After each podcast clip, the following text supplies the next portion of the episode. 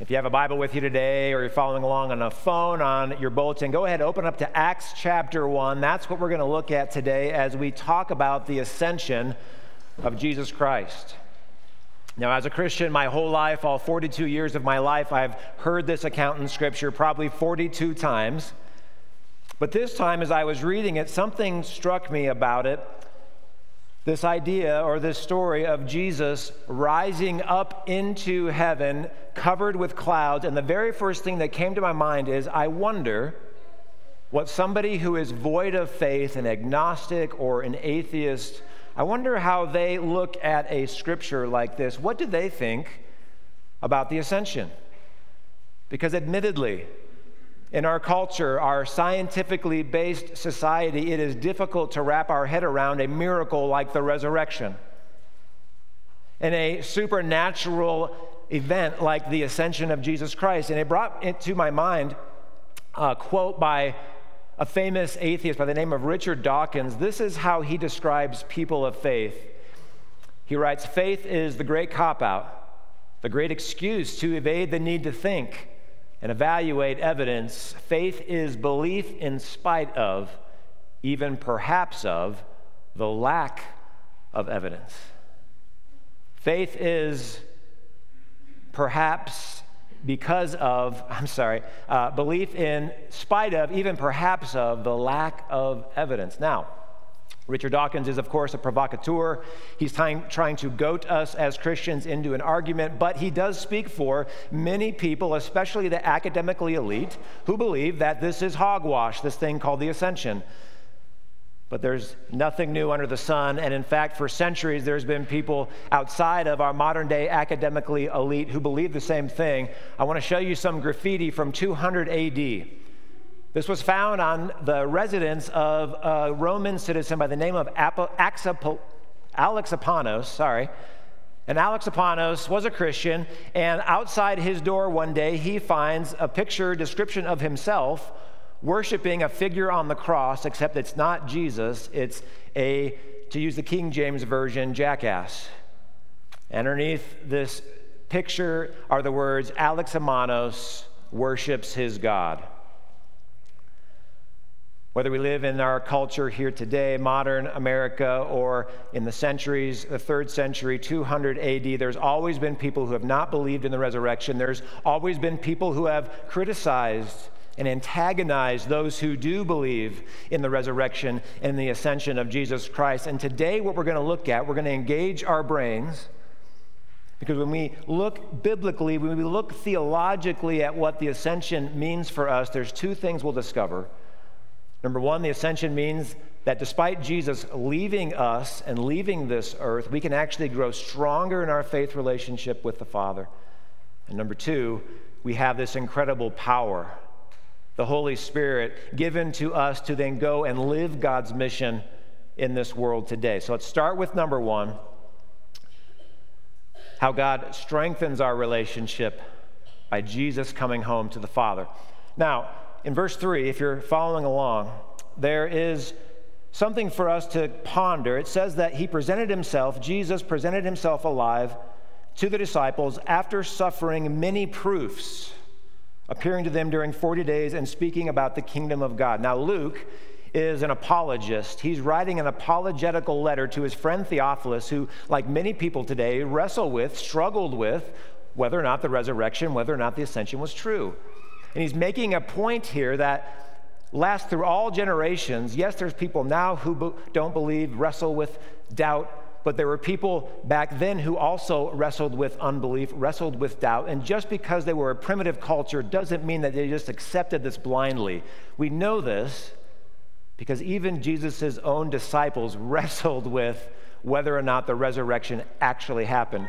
Matthew 28 17, this is Matthew's account of the ascension. He writes this When the disciples saw Jesus, they worshiped him, but some doubted.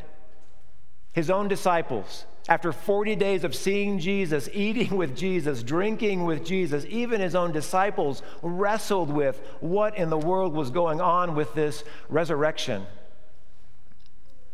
But then the key for us to understand when this thing started to click for the disciples, for the apostles. Jesus is very clear don't do anything until you receive the Holy Spirit. Verse 4. They were staying with him, they were eating with Jesus. He ordered them not to depart from Jerusalem, but to wait for the promise of the Father, which he said, You heard from me, John baptized with water, but you will be baptized with the Holy Spirit. And then we know that the Holy Spirit was a powerful force. 3,000 added to the believers' number on Pentecost. We'll look at that in a couple weeks. And with great power, the Christian church grew, and with great intellectual power, the apostles started to figure out what the real purpose of the kingdom of God was all about, what the real purpose of Jesus, the real mission of Jesus was all about.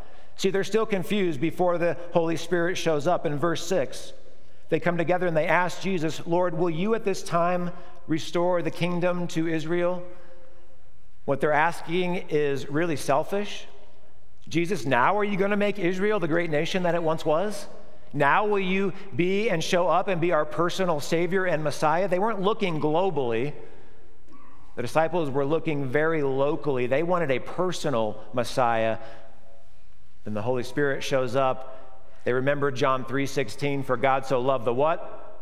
The world that he sent his one and only son that whoever should believe in him shall have eternal life. See, Jesus didn't come for a specific group of people, he came for the whole world. He was to be a global Messiah. And then John, as he is filled with the Holy Spirit, he writes for us in 1 John chapter 2, really explains why Jesus had to then go to the Father. It says this My little children, I'm writing these things to you so that you may not sin. But if anyone does sin, we have an advocate, an advocate with the Father, Jesus Christ the righteous. Now, I know you know this. If you're a Christian in here today, you know what I'm about to say on some level. You know that I'm going to say that you are a sinner and that every day you sin and that every day you need to ask for forgiveness. That is true. But let's think about what John is actually saying here. This word advocate, we could understand that something like this. Jesus is saying, modern context, that he's our lawyer. He's our great criminal defense attorney. And what he does, he goes to the Father on our behalf. It goes something like this He says, Dad, yeah, son, Micah sinned again today. Oh, I know, says the Father. But then Jesus says, Dad, you can't punish Micah for his sin because you've already punished me, and you can't punish two people for one sin. See, Jesus stands in the gap for us. He took the punishment that we deserve to pay, and He daily, by the minute, by the, by the week, by the month, by the year, He stands in our defense. And when the Heavenly Father sees a sin taking place, He doesn't see you or pin it to you because it's already been pinned to Jesus on the cross. Now, very practically speaking for us today, what does that mean? Well, it means that if you came into this church, if you're watching uh, at home online and you're racked with guilt, there's something in your conscience that you can't shake and you can't forgive yourself for. You have an advocate that this moment is standing in your place appealing to the Father, and that punishment is no longer on you if you have confessed your sin, if you've repented. Instead, all the Father sees is Jesus risen and on the throne. And you can be freed of your shame and your guilt. It's powerful. But then, number two, it means that for us today, there's some something to do with the location of where Jesus is right now. Why did he go into heaven? Well, Paul unpacks this for us in Ephesians, and Paul writes this that the Father raised Jesus Christ from the dead and seated him at the right hand in the heavenly places. The writer of Hebrews, chapter 12, says this is the heavenly throne, far above all rule and authority and power and dominion.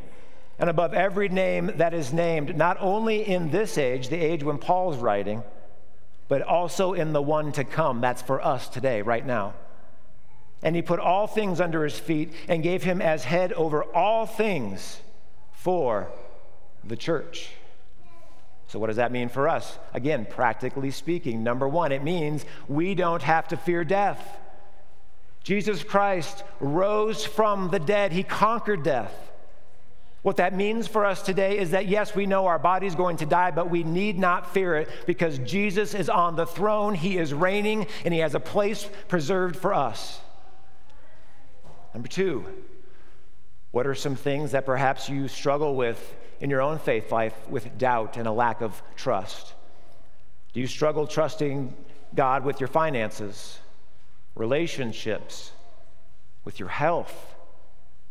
Well, again, we can look to this verse and we look at the place in which Jesus ascended to the right hand of God in the heavenly realms. And the text tells us that he is far above all rule and authority, all power and dominion, and every name that is invoked, not only in the present, but also in the age to come. What that means is by God's grace, you can give him those things that you struggle with trusting him with because his feet all things are underneath his very feet. He is in control and he's watching and he cares for you from the throne. And lastly, number three, we can get rid of and let go of our fear of judgment. You understand how judgmental our culture is right now? We live in the most finger pointing society I have ever seen in my entire life. We get judged for the way we look. We get judged for the things we say. We get judged for the things we believe. We even get judged for things we wrote in Twitter in the ninth grade. We are such a judgmental society, and yet, according to this verse, because of where Jesus is, where he ascended to, we can be free of the fear of judgment because the only judgment that matters is the judgment of the one who reigns on the throne, and he looks down upon you and he sees his beautiful creation, sons and daughters of the King. See, the ascension means for us a strengthened relationship with God because of the things Jesus is doing on our behalf in the rule and reign of heaven. That's number one. But number two, it says here in our text that we are going to be given great power. Great power by the Holy Spirit to then go and live God's mission in this world. Well, how does that happen? Because I don't know if you're like me. When I read this verse 8, you will receive power when the Holy Spirit has come upon you. I get tempted to look at the book of Acts, to look at what we see in the epistles, and to believe that maybe that power was just for that particular group of people, the first century Christians and apostles. Because we see these great miracles. I mean, think of the miracles of Peter and Paul raising people from the dead. There's this incredible encounter where angels show up and free Paul from prison the faith, the courage of Stephen, the very first martyr who looked with great courage at the face of death as he's being stoned. And he sees the glory of God. And we go, well, that's, that's great for them. But if I had that kind of power, man, then I would believe. If I could have that kind of power, I would do great miracles too. And yes, if we all did, man, well, the world would be changed so much. And yet, you do know that by 90 AD, all those apostles, all those disciples who had that great power were dead. They were gone. And so we have to ask ourselves a question this morning. If it was all on them, how has the Christian church grown from 120 scared disciples in an upper room to the most populous religion and faith based group on the entire planet? How has that happened if the Holy Spirit is not active in all of our lives collectively with great power? Well, to help us with this, I want to turn to a very unlikely uh, source of help and motivation. It's an atheist sociologist by the name of Rodney Stark.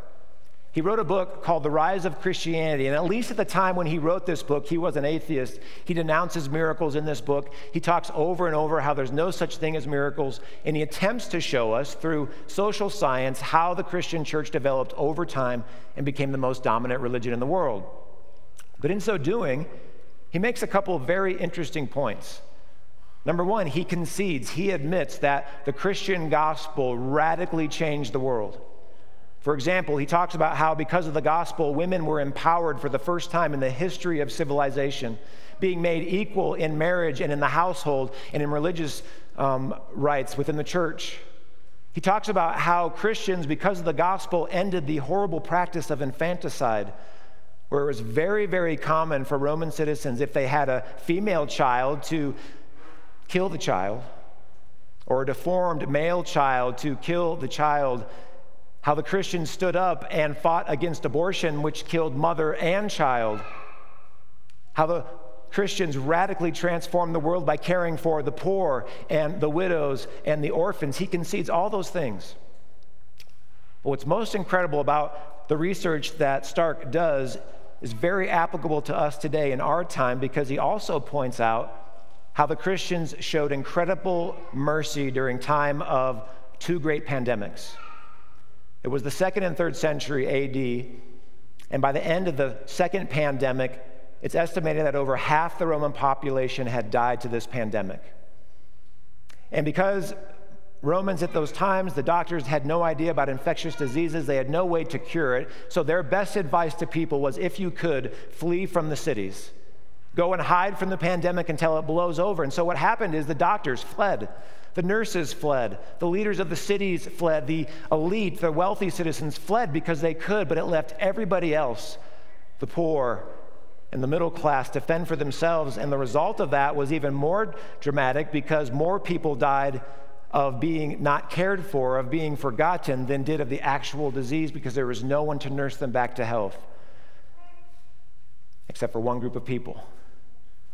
It's a well documented fact in history that because Christians did not fear death, because Christians knew that they were called to be merciful because they themselves have experienced the mercy of Christ, the Christians stayed behind.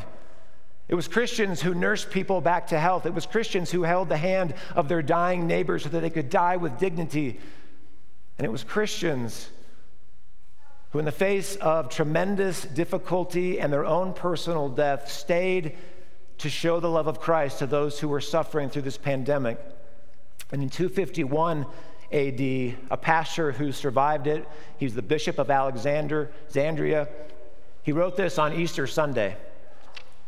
Heedless of danger, they took charge of the sick, attending to their every need and ministering to them in Christ, and with them departed this life serenely happy for they were infected by others with the disease, drawing on themselves the sickness of their neighbors and cheerfully accepting their pains. Other people would not think this a time for festival, but far from being a time of distress, it was a time of unimaginable joy. Joy because the power of the Holy Spirit had overwhelmed their hearts, and they were able to, outside of themselves, go and give themselves as a sacrifice for other people. Now, as we close, what does this mean? Well, I talked about Richard Dawkins at the beginning of this message, how he says you have to check your brain at the door if you're a person of faith and just accept without evidence the things that we see in this world that can't be explained. Now, in some sense, he is right, he is true. As Christians, we are in many ways called to check our brain at the door when it comes to this culture, because the Bible does have for us things that don't make sense to many people in our culture the way we treat our family and friends, the way we deal with sexuality, the way we treat our bodies. That is radically different. But on the other hand, he's not being very true to himself. He's being rather hypocritical. I want to show you another quote of his from a book called The Selfish Gene, one of his first books, he writes Much as we might want to believe otherwise, universal love and welfare of the species as a whole are concepts which simply do not make evolutionary sense. Do you see what he's saying? Despite the fact that we see universal love in our society, despite the fact that we see people caring for other people's welfare, that shouldn't happen in evolutionary theory and evolutionary biology. It doesn't make sense. He's checking his brain at the door when it comes to this. And he concludes, therefore, let us try and teach generosity and altruism because we are born selfish. Now, you know what I say to Richard Dawkins today? And anybody else who's in here and wrestling with the same thing, welcome to the family of faith. Welcome to the family of faith because there is a big difference here, worldviews speaking. What Christianity teaches, radically different from every other worldview, is that we are, yes, born selfish, selfish, and we are born sinful, but we have an advocate who sits on the throne, who rules on high, who did something about our selfishness, and not from anything that we can muster up inside our heart, but by a pure gift of grace and the power of the Holy Spirit overcomes our heart and gives to us this power that we then share with the world selflessly and for the sake of the one who rules on high. Today, as we leave this place, may we be those people trusting in the rule and the reign of the one who's on the throne and selfishly giving of ourselves so that we can share the hope and the love of Jesus Christ with our broken and hurting world. Amen. Amen.